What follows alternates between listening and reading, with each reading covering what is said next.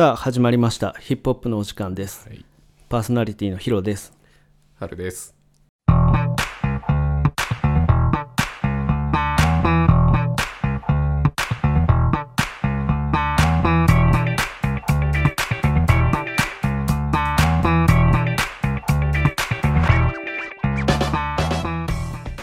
はいよろしくお願いします。いします。はい、えー今日はですね、えー BAD HOP。はい。 BAD HOP あ俺がめっちゃ一番好きなラップグループ、あのもう BAD HOP をきっかけにヒップホップ好きになってますから、もう、うん、なんか俺恥ずかしいんだけど、あのね、こんな3時のヒップホップっていうこうヒップホップ番組うん。やってるこれ10代の頃からラップすげえ聞いてんのか言われたら全然そんなことなくてあマジで26歳ぐらいですよね本当に、うんうんうん。フリースタイルダンジョン始まった時に、T パブロが出てて、ん。でそれで T-Pablow 知って、でそれで BAD HOP 知って、うん。で BAD HOP に夢中になって、うん。えーラップにのめり込んだっていう感じですね、あじゃあすごいね。その20代中盤でそのきっかけを作ってくれくれたうん存在ってことだよね。そうそうそうそう、俺にとってもすごく思い入れのある、ん。はい。であのまあある程度注目もされていると思いたいんですけど、ん。はい。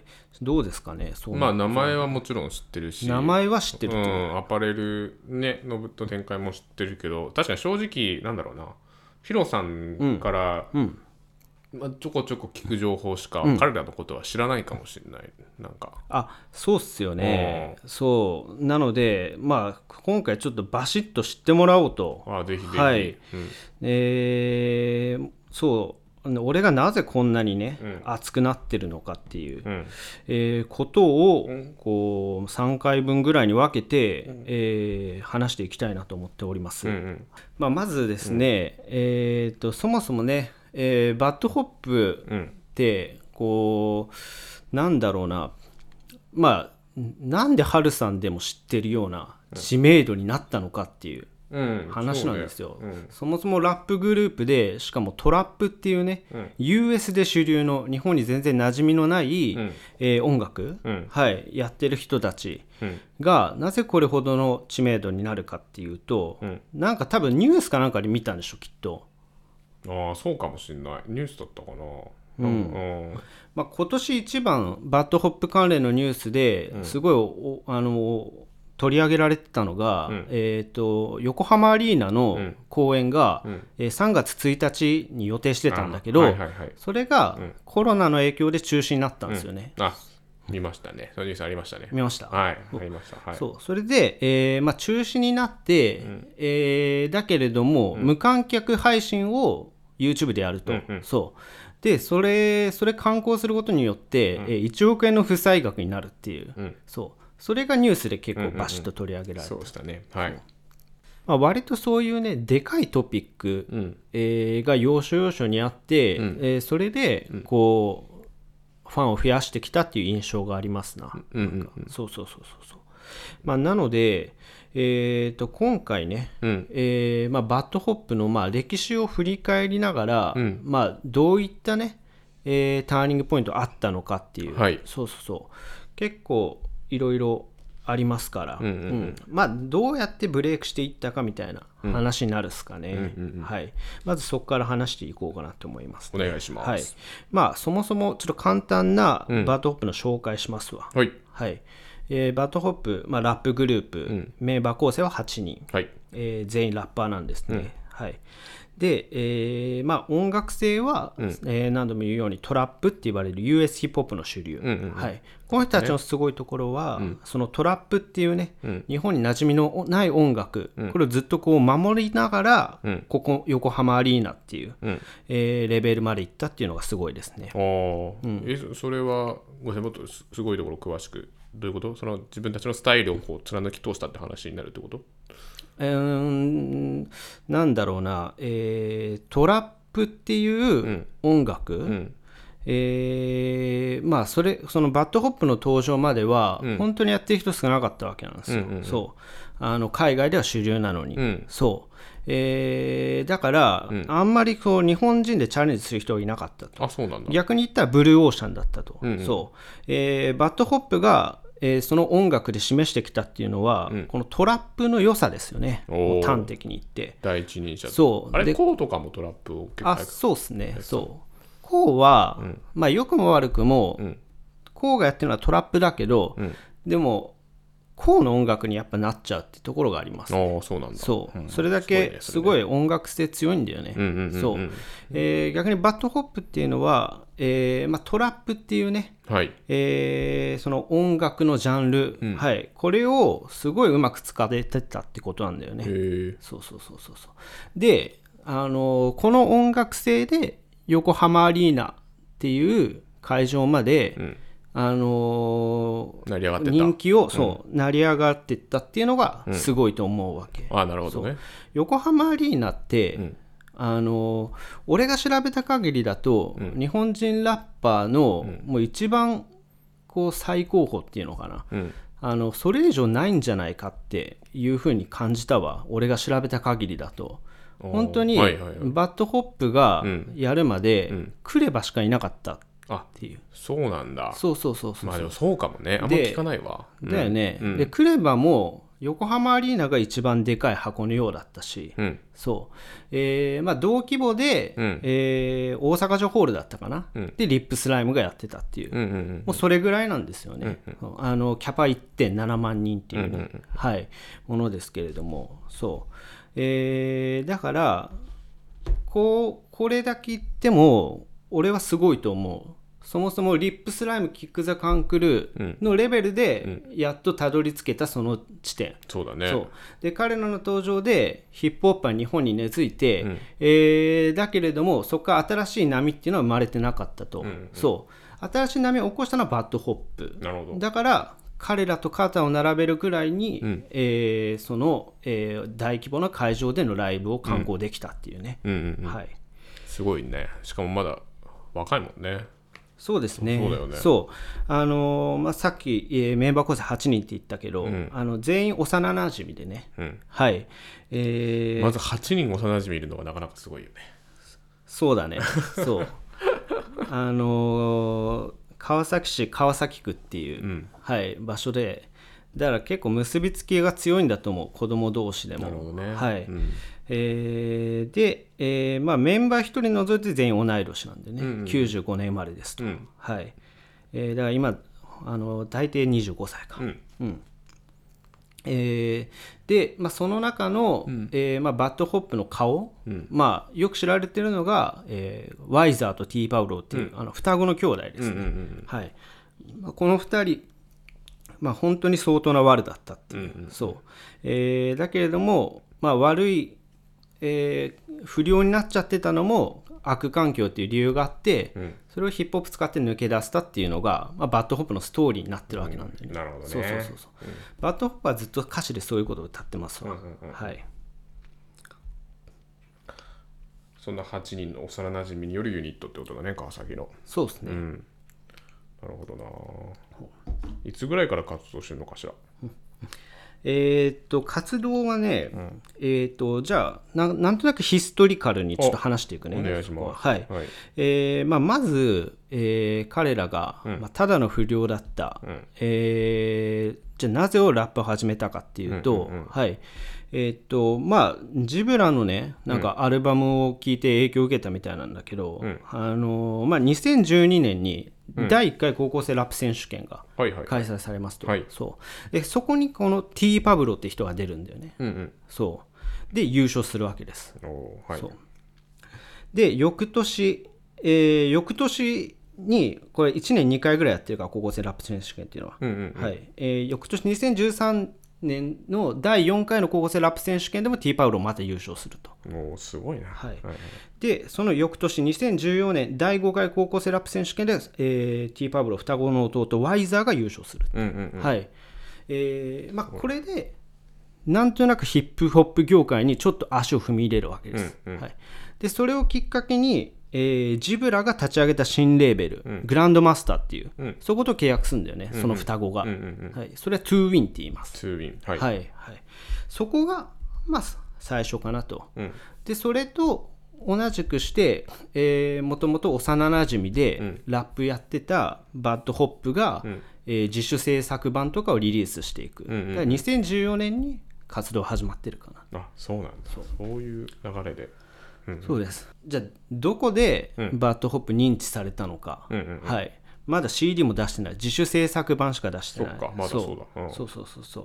えーきっかけがあって、えー Zeebraと契 Zeebraのレーベルと契約した、えー翌年、2015年になります、えー VICE Japanの YouTube チャンネルで、えーバッドホップのドキュメンタリーが配信されあた。 VICEでやってたんだ。そうそうそうそうそう。そうあのータイトル何だったかな？バイスはあれだよね。動画メディア。まあ結構そのいわゆるアンダーグラウンドの、えー題材も扱うまあグローバルな動画メディアだよね。そうそうですよね、そうそうそうそうそうそう。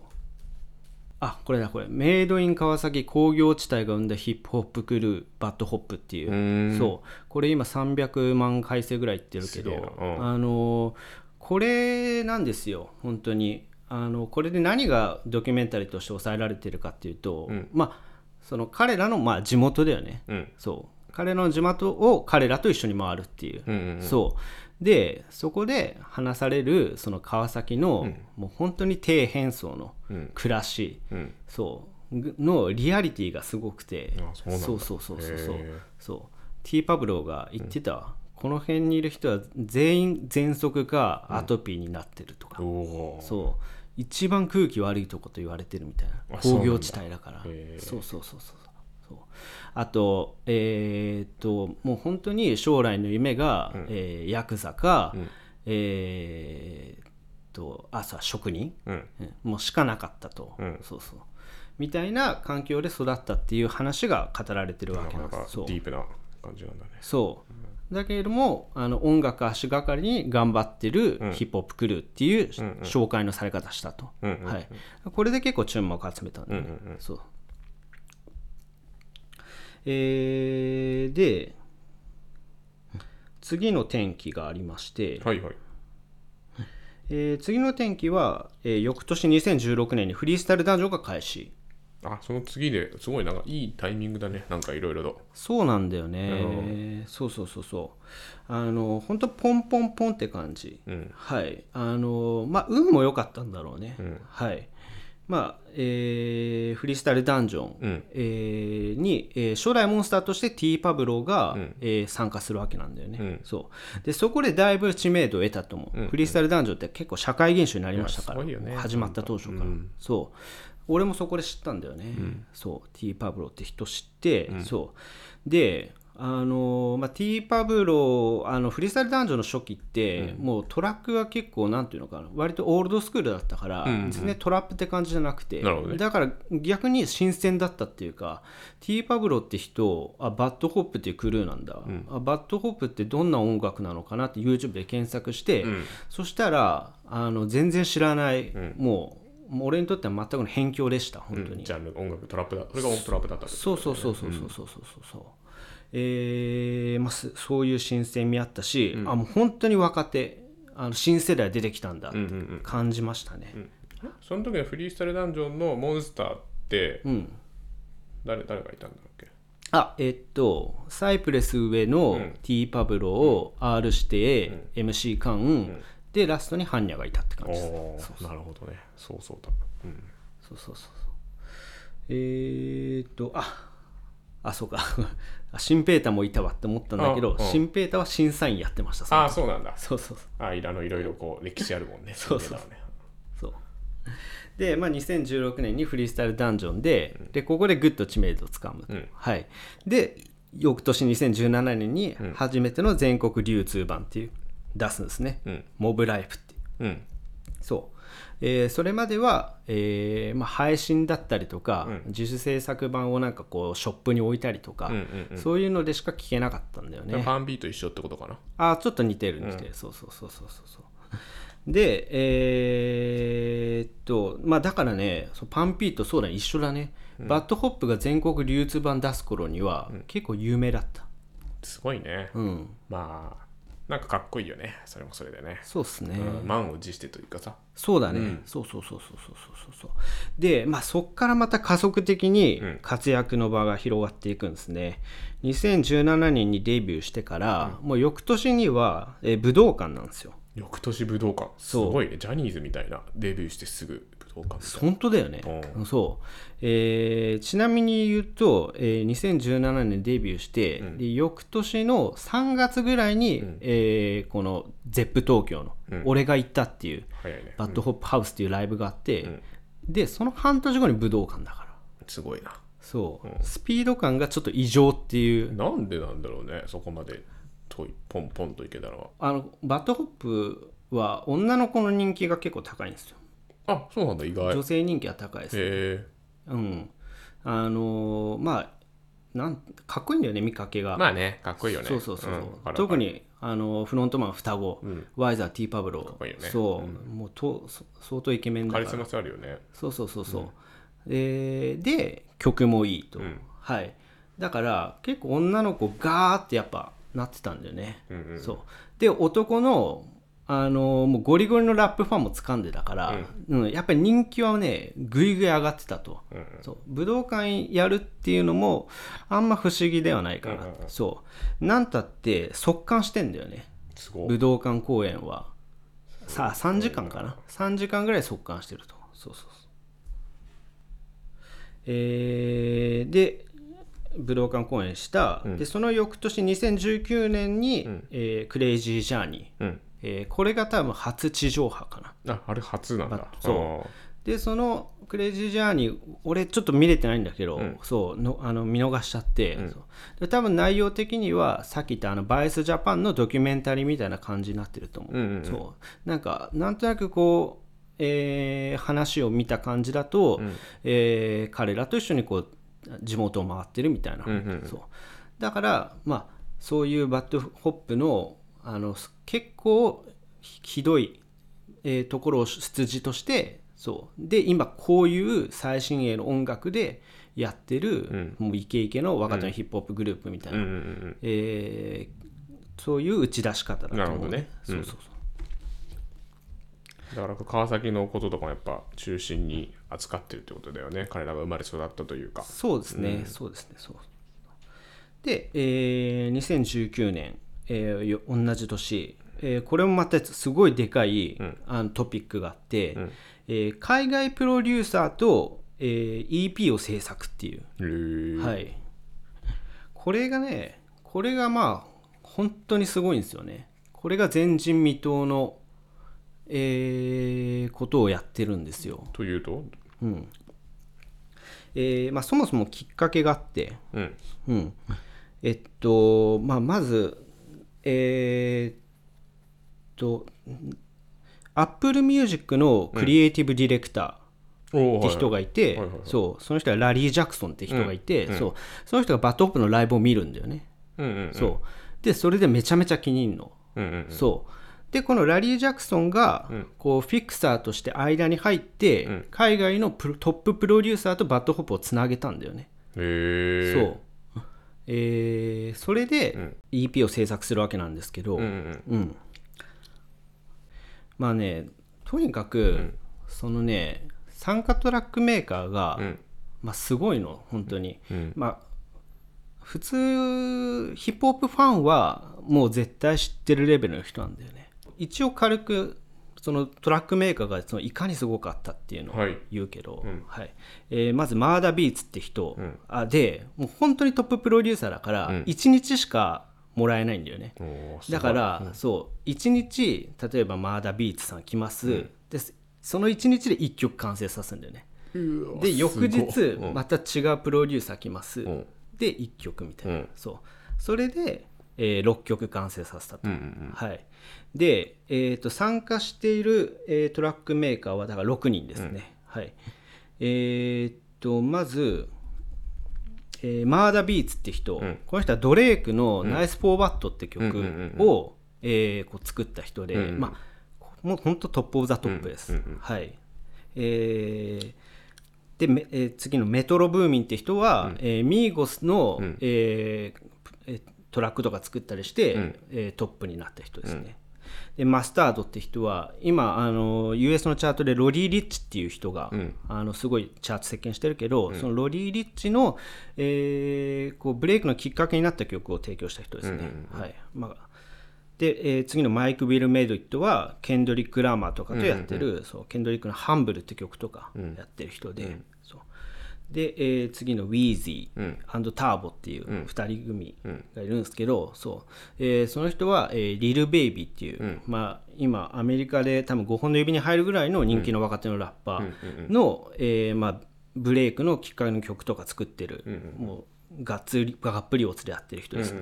そう。まあこの6人、だからあの多分だけど全員 US の1位とか取ったりしてる曲を提供してんのよ、うんそんなレベルの人なんだよね。なんななんでなんだろう？なんで紹介してもらえたんだろう？ーんだから相当気に入ったんじゃない、あの Apple Music のクリエイティブディレクターが。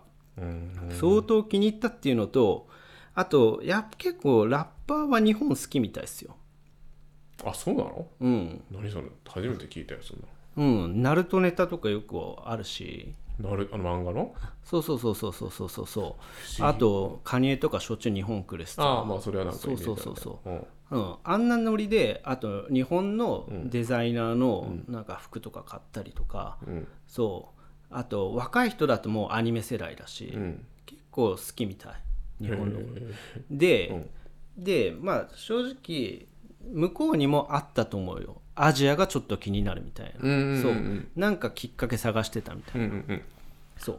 そんな時にその信頼できるそのクリエイティブディレクターが間に入ったことで、あそれだったらって言ってこぞって参加うんうんうん。するようになったと。でもたくさんいるわけじゃない他にもさヒップホップのアーティストっていうのはさ日本に、うんうんうん。そんな中でもなぜ彼らだったのかなやっぱ相当ビビッときたんだろうねそうですね。そうだね。そのクリエイティブディレクターのラリー・ジャクソンって人が言ったのは、そのライブでの一体感が本当にすごかったと、うん。そう。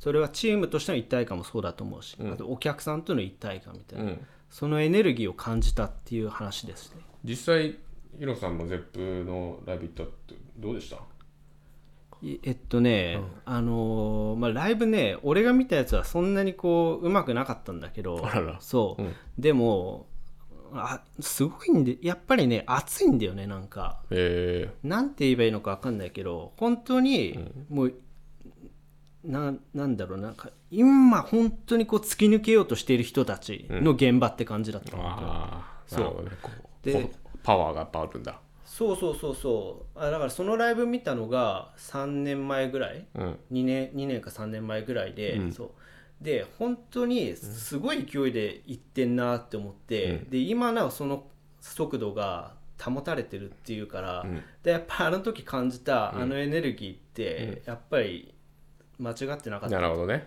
今でも、あの走り抜けるぐらいの、あもうあの時起こったことマジでやばかったんだっていうのは、い今でようやく認識できるっていうか、なるほど。そうそうそうそうそう。やっぱ生でライブで見た人には分かる圧倒的なこう強さというか力をそうだ感じられたってことだね。そう。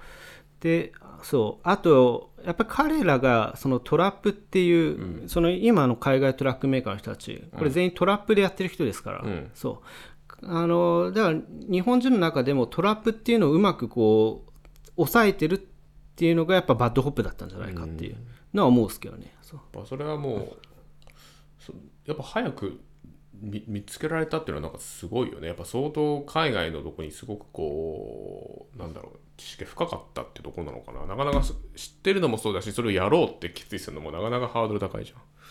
そうだね。そうそうそう。だから彼らがそう彼らってめちゃめちゃ詳しいのよそういう。やっぱそうなんだ。そう。彼らが一回ラジオやってたんだけどそう一時期ね、うん。そう。あのそのラジオで、あの結構そのインディーの,、あの若手のラッパー紹介してたりとかして、でよく知ってんなって思やっぱそうなんだ。そう。俺はショックだったマジで、あうん、こんなに俺知らないんだっていう。なるほど。そうティーパブローとかが、あのまあ、何が好きなんですかってインタビューで答えてて、普通に PNB ロックとかトリーレンズとかあのそういうの普通のやつ聞きますねみたいな、普通のやつって言ってるやつひ全然知らなかったみたいな。そう。それがショックで、だけど逆に気になってでそこをきっかけに US のラッパーも俺は聞くようになった、なるほどね。そうそうそうそう。えでまあその2019年は、あのそういう、まあ、でかい海外トラックメーカーと仕事があったわけなんです、うん、そう。で,、えー、でもその翌年、うん、えー、まあ、この横浜アリーナ公演、はい、をやるわけですね。えー、本当は、えー、お客さん入れてやるはずだったのが無観客だけどそ、ね,、れでもそのままやると、うんうんうん、はい、まあこんなところなんですよ、うんうんうん、はい、だからまあそのねあの何が言いたいかというと、うん、まあ、今言った話は、うん、まあ、そのだからとにかくでかいニュースをこう掴む力がうまいんだよねなんか。何なんだろうね。それはやっぱもうでかいニュース掴むっていうかやっぱ周りがやっぱすごくそういうのを持ってきくる力を持ってるんじゃない？周りがそういうさでっかいニュースを作ってくれる人たちが引き寄せられるみたいなのあそうそうだねそうだね、うん、そうそうだ彼らがもともと持ってる力なんだよね。そのその音楽のそう結局だそのでかいニュースの中には彼らがずっと一本芯を通して作ってる音楽があると、うん、そう。あのまあ俺とかもそうだし、うん、そう。そこにやっぱファンは惹かれて、うん、あとまあ業界関係者とかも注目集めて、そう。でそういう話が持ってくる、でどんどんステップアップしていくみたいな、そうなので、えー、っと、なので、えーまあ、これまでは外見の話ですけど、うん、ここから中身の話をちょっとしていきますと、はい。えー、今回はちょっとあれかな、えー、音楽性のところまでかな、うん、はい、で次回で、えー、その出自と、うん、あと、えー、リリックについて結構語りたいなって思うんで、なるほど。はいだからやっぱ日本でもそのトラップっていうジャンルをもういち早くまあ知ってチャレンジしてでそれがものすごくこうハマってでどんどんどんどんこうなんだろう高みに登っていくいってるっていうグループだよねってことだよね。そうっすねそうっすね、うん、そうそうすごいね。でまだデビューして、まあ、3年4年とかそれぐらいってことだよね3そうえー、っとそう。そうだよね。そうそうそうそうすごいな。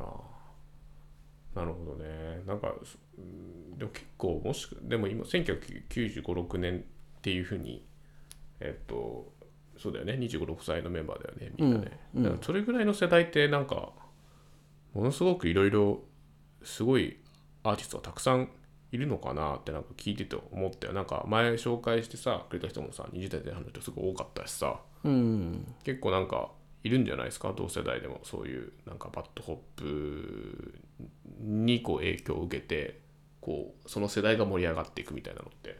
あないのかな？なんかそういう、まあ、なんかお笑いでいう第7世代的なところは。えっと、うん、でも確かに、うん、あの BAD HOP は霜降り明星的な立ち位置にいる人だと思うね、うん、そうそうそう。 BAD HOP が、うん、えー、トラップを日本で流行らせたという流行らせたと言っても過言ではないと、はい。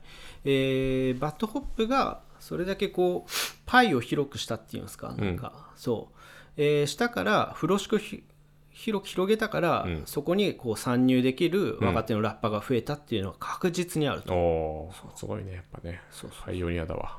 そうそうそうそう、うん、そう。なので、はい、えー、そのトラップがね、うん、どうして日本で根付かなかったのか、うん、はい。えー、 BAD HOP は何が違ったのかっていう、ちょっと話をしますわ。はいあのー、まあトラップがね、うんうんうん、どうしてこう日本でねこう流行ってこなかったのかみたいな、まあ、ちょっとその理由はね、うん、よくわかんないんだよね。あの結局 BAD HOP の登場で流行ったから。なるほどね。そう、うん、まあ、逆に言えばバッドホップがなんでこんなに支持されたのかもなんとなくわかると。逆に言うとなんとなくわかると。ああ、はい、なるほど。はい。あのー、まあなんだろう。BAD HOP のそのヒップホップって、うんその従来イメージするヒップホップよりかは、だいぶ J−POP に寄ってんだよね。なるほど。そうそうそう。割とこうサビがね、うん、分かりやすくメロディーついてたり、そうそう。まあ、そういう話をすると、ちょっと RIP SLYME とかと、ちょっとこう、あの印象似てんだけど、そうだよね、話だけね、うんうん、聞いた。えー、だけれども、まあ、あのトラップっていう音楽が、うん、なんだろうな、かっこよくて、うん、そう。でそれにこう馴染んでる感じっていうか、うんうんうん、そうそうそうあのー、j p o p によるんだけど、うん、おしゃれはおしゃれなんだよね。ずっと。なるほどね、そうそうそうえーでこれまで再三トラップトラップ言ってて、あのどういう音楽かっていうのはね、あのちゃんと話してなかったから、うん。はい。えー、とちょっと解説をねあお願いします。えーまあ、100万一見にしかずですわ、あの世の中タイプビートっていうねフリーのビートがたくさんあるので、はいはい。はいえーちょっと実際に聞いてみましょうと。あお願いします。はい。えー、とまずはね、あの普通のビート、ちょっと聞いてください、普通のビートね。はい。はい。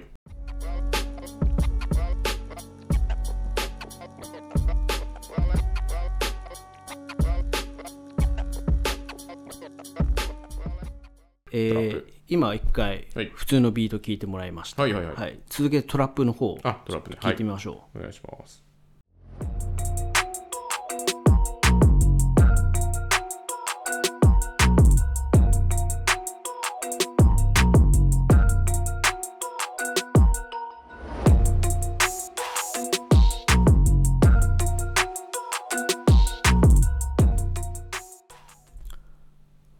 はい、はい。えーちょっとトラップのビート今聞いてもらいましたけども、はい。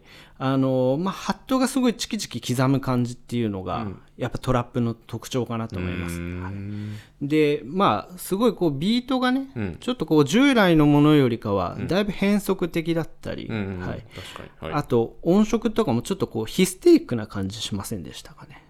ヒステリックな感じがちょっとなんかパッとニュアンス的にちょっと難しいな。あそっか、まあなんて言えばいいのか、まあとにかく、その、まあ、従来の,、あのラップの乗り方って、ななんとなくこわかるわかる。うなんか肩揺らしながらこそうそうそうそう。ねまさにた縦乗りっていうんですかこれ。いやほん本当にわかりやすい。そういうことだと思う。そうよね、そう。そう。俺はヒップホップ生まれっつってね、そうそうそうそうえーなんだけれども、そういう乗り方できないんだよね、うん。トラップのビートは。そうだね。そう,、えーまあ、その反面、うん。なんかこう自由になったんですよ、うん。あの乗れないイコールどう乗ってももうもう何でもありみたいな感じになっちゃって、それでフローが多様化したって言われてますわ。あそうなんだ。そうそうそうそう。へフローが多様化したし、あとやっぱり従来の、えー日本語ラップのように、こう従来の日本語ラップのビートだと、歌をね、入れていくとは難しいんだけれども、こういうビートだと逆に歌いやすいみたいな、まあ、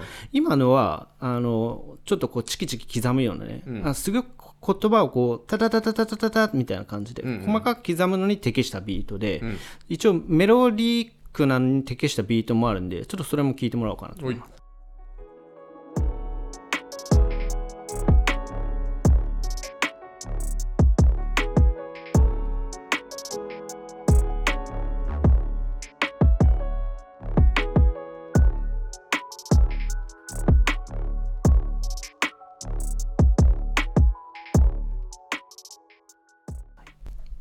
はい、はい。えーまあ聞いてもらったんですけど。やっぱチキチキチキチキ言ってたわ。そう、やっぱりそこが一番ねこう特徴なんだよね。そうそう。まあ実際にラップを乗ったものを聞いてみてほしいっていうのがあれかな、そう。あのー本当にいろんな乗り方ができるっていうふうにまあ思ってもらえればいいかなっていうのと、そう。あと今の感じのなんかピアノがね、えー結構メロディーこう強烈に引っ張っていくみたいなそう,、あれはなんとなく歌いやすそうっていうのはなんとなく分かったかしら、うん思った思った。そうそうそうそう、ん。そう。てかなんかこうでそうってもそうだしなんだろうオールドスクールっていうかなんか一辺倒ではない感じはすごいするよね。そうだねそう,、ん、そうそうそうそうそうそう。そう。でまああのー、なんだろうな。やっぱり2010年代トラップが流行ったっていうのは必然で。必然なんだ。そうそれだけ、うん、あのー同じこうヒップホップのフォーマットですごく雰囲気がかっこいいのにその中身の、えーラップはものすごい多様化して、面白かったんですよね。なるほどね。そうそうそうでやっぱりそれに取りつかれた人たちが BAD HOP だし、もう最初から今に至るまでずっとやり続けてるっていうのが BAD HOP なんだよね。タイミングもバチッと合ってたんだねそうそうそう。で BAD HOP が、えーまあ、トラップ、えーその癖をつかみながら何をやったかっていうと、まあ、分かりやすいフックをね、まあ、要するにこうメロディーを作ったと。うんうんはい。えーまさしく、まあ、ほぼ J−POP スレスレみたいなね、うんうんはい。えーような曲が多いんですよ。実は BAD HOP で結構聞きやすいんだよね。うん。あそうなんだ。そうそうそうそうう。そまあイメージと裏腹にと言っていいのか分かんないけう。ど。まあ、イメあなんかまあ最初のイメージもっとこういわゆるこうクラシックなスタイルのちょっとヒップホップをイメージしてた正直。なんかその、うん。なんかその生い立ちとかがさ、うん。なんかまあこうメディアで聞くのだともう本当にこうああー。ヒップホップっぽいなってなるからさそうっすよねそうっ結構すよね。こうなんつうんだろうね硬派というかそういうのをイメージしてた。硬硬派って言わないか。こうんうんうんうクラシックなのをイメージしてたね、はい。そうそうそうそうそうそう。まあクラシックなスタイルはないっすね、うん、うんうん。うんはい。彼らに関して言えば、うんうん。はい。もうあのだからトラップっていう枠組みの中で、もうゴリゴリのラップやるか、うん。えーメロディアスにするかみたいな、うんうんうん。でそれもあのバトル8人いるから、うん。メロディアス担当みたいな人もいるしゴリゴリのラップの担当みたいな人もいるしこれがねもう本当にもうリップスライムさながら、すごい役割分担しっかりしてるんだよそう実は意外に。知そう。このマイクリレーも面白いし、へー。そう。あすごいね。とあのもう本当に聞きやすいようになんかうまく作ってある。すごいね。その才能も。そう、うん。そう。なんかねでこのバッドホップがラジオで言ってたのが、そう。あの内なる J っていう話をねこう彼らがしててそう。これはとにかくだからそのメロディアスにラップしようとすると、えーどうしてもこう知らず知らず j p o p に寄っていってしまうっていう。うんうんうんそう。その心のありようを内なる J って言っていた。でもそそれぐらいスレスレの戦いをしてるってことなんで、ね。へー。ラップと j p o p の境目を、うん。そう。それぐらいこうキャッチーにするのにすごくこうなんか、まあ、こだわりがあるすごいね。なんかそれわわざわざ言ってんのもすごいね。キャそういうなんだろう。聞きやすさというかさ。J p o p っぽいところっていうのをそう、あえてこうか感じながら考えながら作ってるっていうの。をまあなんだろうな。そっちに寄ったらダメだっていう。あ言ったらダメだってことか。だからそのだから彼らの,、うん。あのまあ、彼結構男子校乗りで、そうそうそう。だからお前またうちなる J 出てんぞみたいな。そう。そう。J がね。そうそうそう。そう そうなるほうん、それ面白かった。えー、まあ、みたいなところなんですよね。はい。だから、なんだろうな。とにかく俺が伝えたかったのは、えーまあ、まずトラップっていうジャンルね、えーこれが意外に日本語と相性良かったんだよっていう。そう J−POP があったおかげで、ねそうそうそうそうそう。でそれを一応早く示したのがバッドホップでそこからいろんな裾野が広がったどなるほど。そう。まあこれ別に余談なんだけど、うなんとなく感じたのが、うん。あの霜降り明星のねうん。粗品が、あのせいやにうん対してちょっと熱く語った回があってし YouTube で。あ YouTube で？そうそうそう。霜降りチューブ？そう霜降りチューブで、そう。あのー周りの先輩が、せいやがおもろなったなって言うんですよみたいな。ほそう。いやちゃうでっていう、そう。あのせいやが面白かったのは本当昔からで、周りがそれに気づいただけなんですよみたいな話を熱くしてたんだけれども、そう。だからあのーこのバッドホップとトラップの関係もちょっと同じようなところで、そう。あのートラップってあのこんなに面白くできるもんなんですねみたいな、そう。あのトラップだからバッドホップが売れたのかって言ったら、そうでなくて、そう。バッドホップが売れた要因っていうのは多分その特殊な出自とか、フリースタイルダンジョンとかなんで、そう。えーだからトラップっていうのはあの彼ら好きでもともとだったと。もともと面白かったと、それぐらいこう人気を集められるような、こう要素あったっていう、そう。それに周りが気づいた。気づいた、ね。まあ、逆に言えばバッドホップが気づかせた。なるほど。そう。それがねあのーなんていうのかバッドホップの一番すごいところかなっうんて思うんですよなるほどねね。うん